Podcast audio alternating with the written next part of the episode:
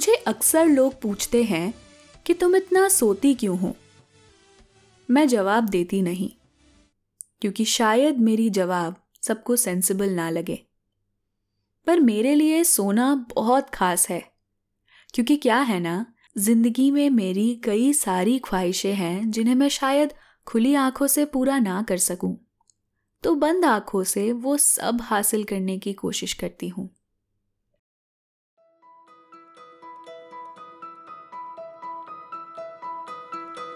Hello and नमस्ते।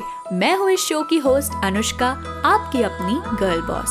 और आप सुन रहे हैं लव की अनोखी कहानियाँ। एक ऐसा पॉडकास्ट जहाँ हम हर हफ़्ते एक नई कहानी के साथ ढूँढने आते हैं प्यार के नए रूप और रंग। इस थर्सडे मैं पेश करती हूँ अपनी ninth story episode number nine dream job क्या आपने कभी कोई ऐसी पार्टी अटेंड की है जहाँ आप ज़्यादा लोगों को जानते ना हो? अगर हाँ तो आपको पता होगा कि ऐसी पार्टियों में आप ज़्यादा सोशलाइज नहीं करके एक कोने में, हाथ में एक ग्लास अपने पसंद का ड्रिंक लिए खड़े खड़े सबको दूर से ऑब्ज़र्व करते रहते हो। आरुष आज ऐसा ही कुछ कर रहा था। कियान की गर्लफ्रेंड के फार्म हाउस में एक फेयरवेल पार्टी थी। कियान आरुष का छोटा भाई है और उसकी गर्लफ्रेंड की नौकरी लग गई थी जर्मनी में। तो जाने से पहले उसके फार्म हाउस में एक पार्टी रखी गई। कियान को अकेले होल नाइट घर से बाहर रहने नहीं मिलेगा, इसलिए उसने आरुष को रिक्वेस्ट किया कि वो घर पे कह दे कि दोनों भाई आज रात आरुष के फ्रेंड के घर पे एक ऑल बॉयज़ गेम्स नाइट के लिए जा रहे हैं। तो इस तरह आरुष आ पहुँचा इस पार्टी में जहाँ उसका भाई अपने गर्लफ्रेंड के साथ आखिरी नाइट एंजॉय करने में लगा था और बेचारा आयुष अपने से कम उम्र वालों के बीच बोर हो रहा था। क्योंकि पार्टी में मोस्टली जहाँ भी नज़र जा रहा था, सभी नशे में धुत, हाथों में दारू का ग्लास लिए अपने अपने पार्टनर्स के साथ बिज़ी थे। एक लाउड म्यूज़िक कुछ बड़े बड़े स्पीकर्स लोगों की बातचीत भी कानों तक आने नहीं दे रही थी। एक हॉल जिसमें अलग अलग परफ्यूम्स की खुशबू। कुछ डांस फ्लोर में पागलों की तरह नाच रहे सिंगल्स के पसीने की बदबू। सब मिलकर उस हॉल के हवे में एक अजीब सी महक घोल दी थी। आरुष वहाँ कई देर एक कोने में खड़ा लोगों को नशे में करतब दिखाते देख रहा था। कोई ज़्यादा ड्रिंक करके, खुद पे ही उल्टिया करके हंस रहा था। कोई दीवारों से भिरता फिर रहा था। कोई नशे में अपने एक्स को याद करके खूब रो रहा था। तो किसी का फ़ोन लावारिस जैसा अकेले कॉन्स्टेंटली बज रहा था। कोई सोफा कवर को गले से बांधकर खुद को सुपरमैन समझ पूरे घर में दौड़ रहा था। कोई इतने शोर में भी ज़मीन में गहरी नींद सो रहा था। शायद सही कहते हैं लोग नशा करने में वो मज़ा नहीं, जो अपने सामने नशे किए हुए लोगों की करतूत देखने में है। अब रात के दो बज चुके थे और आरुष को नींद भी आने लगी थी। वो धीरे धीरे भीड़ धकेलते हुए ऊपर गया और एक खाली कमरा तराशने लगा, जहाँ वो उस रात को आराम कर सके। बहुत देर के खोज के बाद आखिर में उसे एक साफ़ और शांत कमरा मिला। फार्म हाउस के एकदम आखिरी में, जहाँ पार्टी का शोर भी कम था। वहाँ दीवार के एक चार्जिंग पॉइंट से चार्जर भी लटक रहा था, जो आरुष के फ़ोन में फिट हो जाए, और रूम में थी एक अटैच बाथरूम। आरुष को पहली बार इस रात में चैन की सांस आई। एटलीस्ट रात बिताने के लिए एक अच्छी जगह मिल गई है। उसने अपना फ़ोन चार्ज पे लगाया और वॉशरूम चला गया फ्रेश अप होने के लिए। वॉशरूम से वापस आके उसने कमरे की बत्तियाँ बुझाई और बिस्तर में लेट गया। फिर चार्जर से अपना फ़ोन निकाला अगली सुबह के लिए अलार्म लगाने। फ़ोन हाथ में लेते ही आरुष की हाल ही में मिली चैन और शांति फिर से उड़ गई। वो फ़ोन आरुष का नहीं है। अरे पर अभी दस मिनट पहले जो फ़ोन उसने चार्ज में लगाया था, वो तो उसी का था। ये क्या हुआ और कैसे हुआ? इन पागल नशे में धुत लोगों के बीच वो अपना फ़ोन कैसे ढूंढेगा? और कमरे से यू फ़ोन की अदला बदली हो कैसे सकती है? पाँच मिनट में उसके दिमाग में पाँच सौ सवाल चलने लगे। आज के दिन में एक बार को किसी का वॉलेट खो जाए तो वो इतना बेचैन नहीं होता जितना फ़ोन खोने पे होता है। Okay Aarush calm down phone ढूंढते हैं, मिल जाएगा। पहला ऑप्शन ये था कि वो कमरे में फ़ोन को अच्छे से ढूंढे। शायद नीचे हुक्के की धुएँ से पैसिव स्मोकिंग का नशा हो गया है मुझे, और मैंने फ़ोन को कहीं और रख दिया है। कमरे में अच्छे से देखता हूँ। मन ही मन ये सब बड़बड़ करके आरुष कमरे में फ़ोन ढूँढने लगा। पर कहीं कुछ नहीं मिला। फिर उसने सोचा कि चलो हाथ में जो फ़ोन है, उससे अपने फ़ोन में रिंग करके देखा जाए। अगर किसी ने फ़ोन उठाया तो वो कह देगा कि उनका फ़ोन एक्सचेंज हो गया है और फार्म हाउस में किसी जगह मिलके फ़ोन बदल लेगा। पर ये फ़ोन तो लॉक्ड है, इससे तो कॉल भी नहीं लगा पाएगा आरुष। अब और कोई उपाय नहीं बचा था। वो नीचे उस पार्टी में वापस जाता है और हर किसी को रिक्वेस्ट करने की कोशिश करता है कि कोई उसे अपना फ़ोन दे दे कॉल करने के लिए। अंधेरे में उतने म्यूज़िक के बीच आधे लोगों को कुछ सुनाई नहीं देता, और जिन्हें देता है, वो इतने नशे में होते हैं कि कोई जवाब नहीं दे पाते। आरुष की बेचैनी बढ़ती जा रही थी। वो अब पागलों के तरह दो चीज़ें ढूंढ रहा था।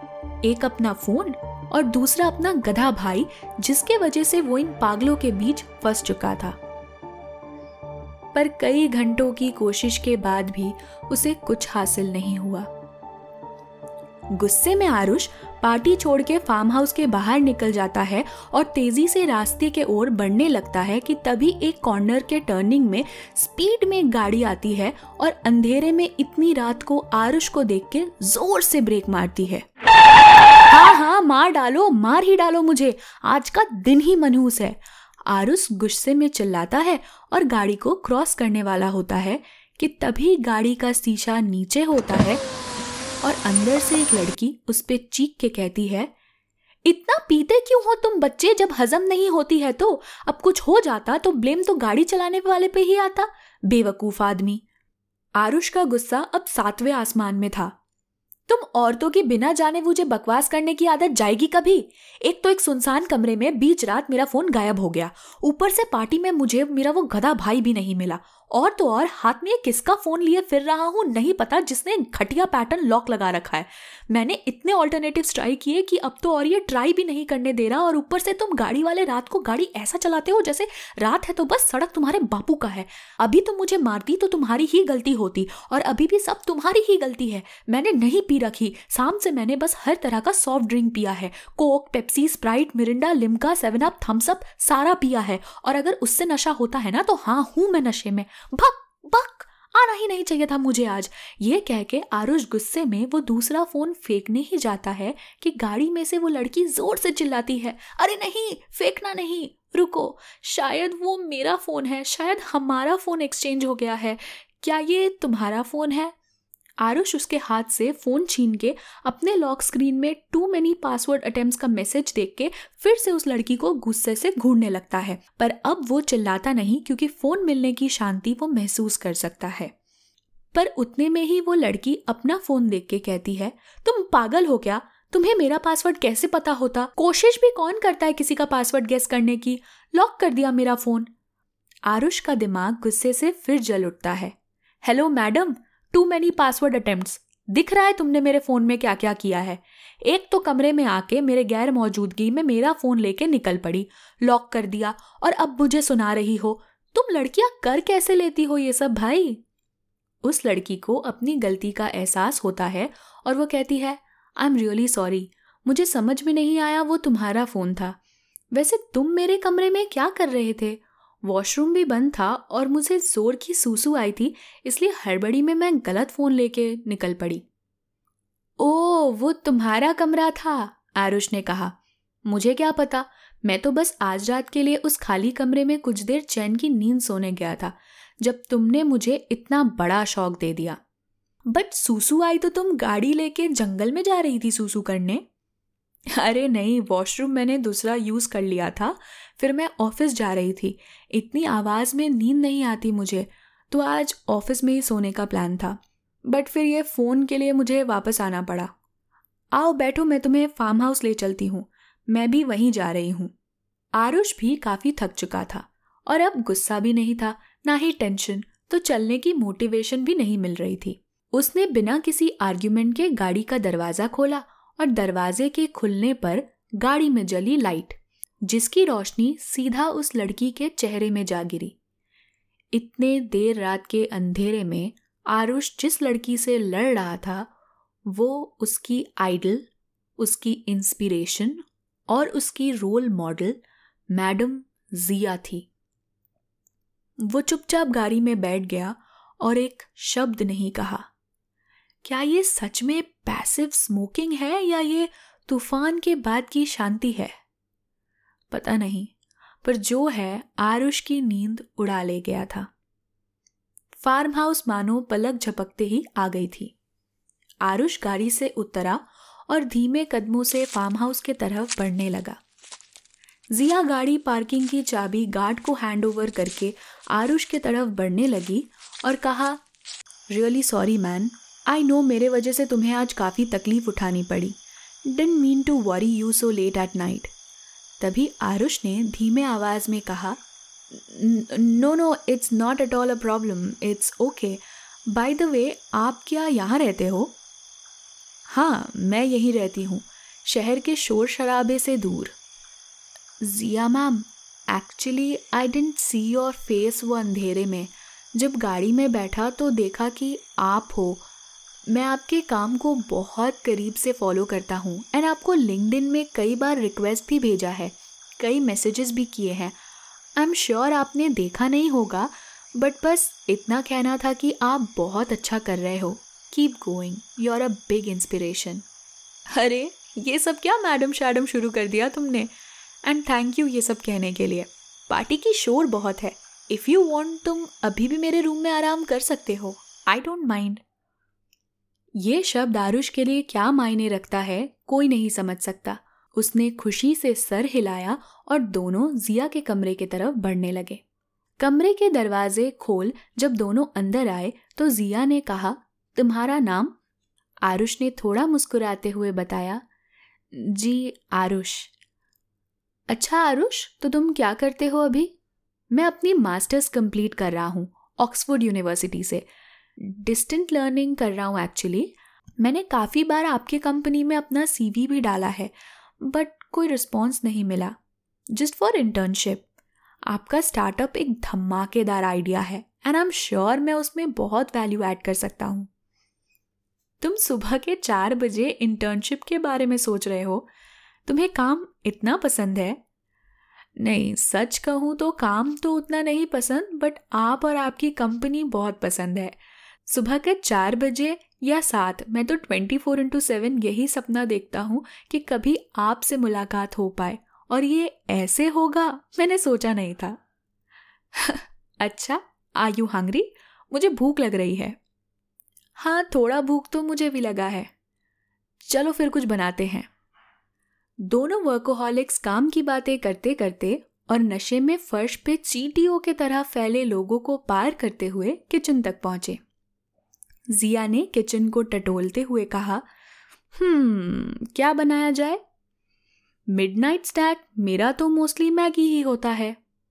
You know two minute noodles Maggi तो मुझे भी बहुत पसंद है।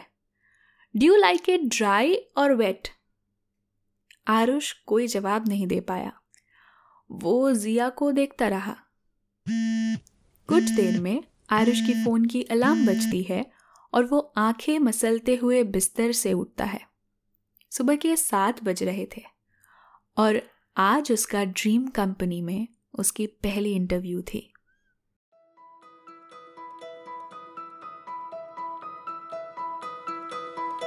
तो ये थी आज की कहानी।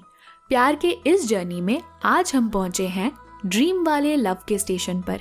आज की लव स्टोरी आपको कैसी लगी, ये आप मुझे ज़रूर बताना। अगर आपकी कोई स्टोरी है जो आप मेरे साथ शेयर करना पसंद करेंगे तो आप मुझे अपनी कहानी ईमेल के द्वारा भेज सकते हैं। किसी भी और फीडबैक या क्वेरी के लिए आप मुझे इंस्टाग्राम या फेसबुक में मैसेज कर सकते हैं। सारी डिटेल्स आपको डिस्क्रिप्शन बॉक्स में मिल जाएँगी।